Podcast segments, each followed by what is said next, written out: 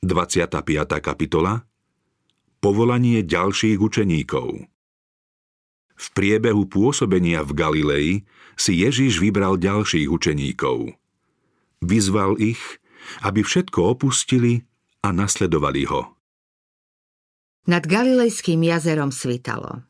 Učeníci boli po neúspešnom nočnom love unavení a sedeli vo svojich rybárskych člnoch na jazere. Ježiš si prišiel na breh odpočinúť. Zavčas rána tu hľadal pokoj pred zástupom, ktorý ho denne sprevádzal. Čoskoro sa však aj tu začali okolo neho schádzať ľudia. Ich počet rýchlo rástol a tlačili sa na neho zo všetkých strán. Medzi tým k brehu doplávali učeníci. Ježiš vstúpil do člna a Petrovi prikázal, aby odrazil od brehu. Takto mohli všetci Ježiša lepšie vidieť a počuť. Z člna potom učil zástup, ktorý sa zhromaždil na brehu jazera. Pre anielov to bol nevšedný výjav. Ich slávny veliteľ sedí v rybárskom člne na zvonenom jazere a počúvajúcemu davu, ktorý sa tiesni na brehu, zvestuje radostné posolstvo o spasení.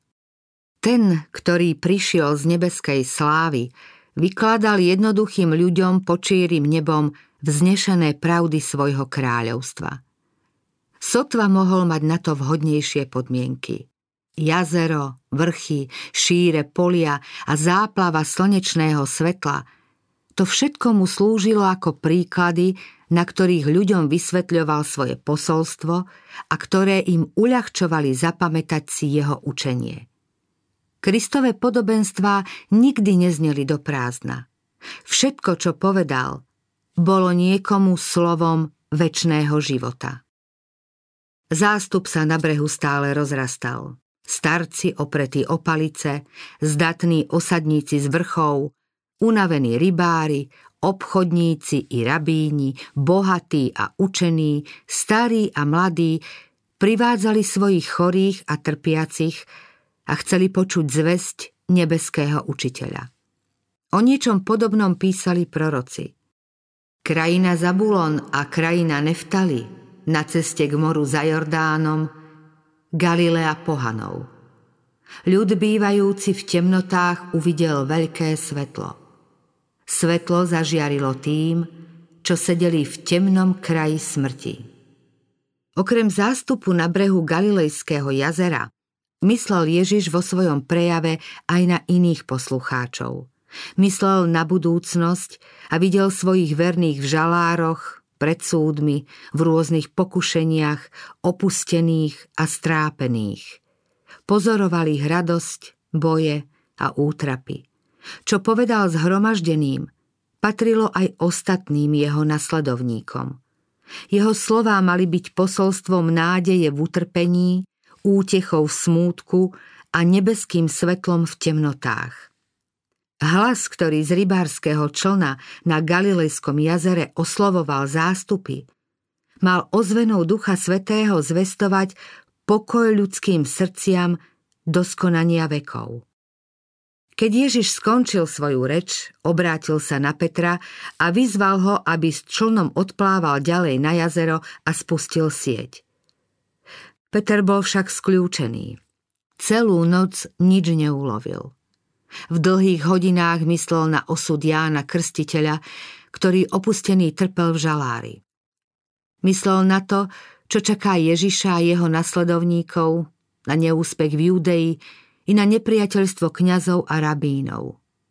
Ani jemu sa v povolaní nedarilo a keď sedel a hľadel na prázdne siete, Videl pred sebou beznádejnú a temnú budúcnosť. Povedal, učiteľ, celú noc sme sa namáhali a nič sme nechytili, ale na tvoje slovo spustím sieť. Noc bola pre rybárov najvhodnejším časom, aby v čistých vodách jazera mohli loviť sieťou. Po celonočnej bezúspešnej námahe sa zdalo zbytočné vrhať sieť cez deň. Na Ježišov príkaz a z lásky k svojmu majstrovi však učeníci poslúchli. Šimon a jeho brat spustili sieť. Keď ju chceli vytiahnuť, začala sa trhať pod ťarchou veľkého množstva rýb. Museli na pomoc privolať Jakuba a Jána. Len čo úlovok vytiahli, oba člny sa pod záťažou potápali. Peter však teraz nemyslel na člny ani na náklad. Div, aký predtým nikdy nezažil, bol mu znamením Božej moci, ktorá vládne nad celou prírodou. V Božej prítomnosti poznával vlastnú hriešnosť. Hambil sa za svoju nedôveru.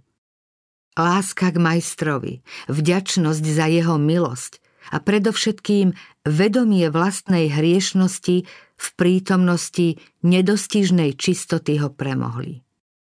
Kým sa jeho spoločníci starali o úlovok, Peter padol k spasiteľovým nohám a volal.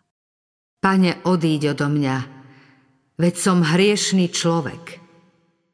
V prítomnosti tej istej božskej svetosti prorok Daniel padol ako mŕtvy pred Božím anielom a povedal Skvelý výzor mojej tváre sa strašidelne zmenil a sila ma opustila. Keď Izaiáš videl Božiu slávu, zvolal Beda mi, som stratený, lebo som mužom nečistých perí a bývam uprostred ľudu nečistých perí, pretože kráľa, hospodina mocností, videli moje oči. Ľudská prírodzenosť tu stála vo svojej úbohosti a hriechu pred dokonalosťou božskej prírodzenosti a uvedomovala si svoju porušenosť a hriešnosť. Tento pocit ovládol každého, kto smel zahliadnúť Božiu vznešenosť a slávu. Povolanie Petra Peter zvolal, Pane, odíď odo mňa, veď som hriešný človek. Ale držal sa Ježišových nôh vo vedomí, že ho nič od neho neodlúči. Spasiteľ odpovedal, Neboj sa, odteraz budeš loviť ľudí. Keď Izaiáš uvidel Božiu svetosť a poznal svoju hriešnosť, bolo mu zverené nebeské posolstvo. Keď sa Peter zriekol vlastných opôr a spoľahol sa na Božiu moc, Kristus ho povolal do svojej svedeckej služby. Až doteraz sa učeníci nevenovali Kristovmu dielu úplne. Boli svetkami jeho mnohých zázrakov a počúvali jeho zväzť, ale nezriekli sa svojho zamestnania. Uväznenie Jána Krstiteľa im bolo trpkým sklamaním. Ak malo Jánovo poslanie skončiť takto, potom ich majster, proti ktorému sa spojili všetci náboženskí vodcovia, mohol mať iba pochmúrne vyhliadky do budúcnosti. Za týchto okolností im bol krátky návrat k rybárskému povolaniu úľavou. Teraz ich však Ježiš vyzval, aby opustili svoj spôsob života a bezvýhradne ho nasledovali. Peter túto výzvu prijal. Pri brehu Ježiš vyzval ďalších troch učeníkov. Poďte za mnou a urobím z vás rybárov ľudí. Oni okamžite všetko nechali a nasledovali ho. Skôr ako ich Ježiš vyzval, aby opustili svoje siete a rybárske člny, ubezpečil ich, že Boh sa im o všetko potrebné postará. Použitie Petrovho člna sa v diele Evanielia vyplatilo. Ten, ktorý je bohatý pre všetkých, čo ho vzývajú, povedal Dávajte a dajú vám mieru dobrú, natlačenú, natrasenú, vrchovatú vám dajú dolona. Tak odmenil službu učeníka a podobne odmení každú obeď v jeho službe podľa nesmierneho bohatstva svojej milosti. Onej smutnej noci na jazere, keď boli bez Krista, učeníkov tiesnila malovernosť a únava z neúspešnej námahy. Jeho prítomnosť v nich však znovu prebudila vieru a priniesla radosť a úspech. Podobne je to aj s nami – bez Krista je naše dielo márne. Ľahko podliehame zúfalstvu a reptáme. Keď je nám blízko a smieme pracovať pod jeho vedením, tešíme sa z dôkazov jeho moci. Satanovým zámerom je zmalomyselňovať človeka. Kristus prebúdza vieru a nádej. Div na jazere mal pre učeníkov hlboký význam a je poučný aj pre nás.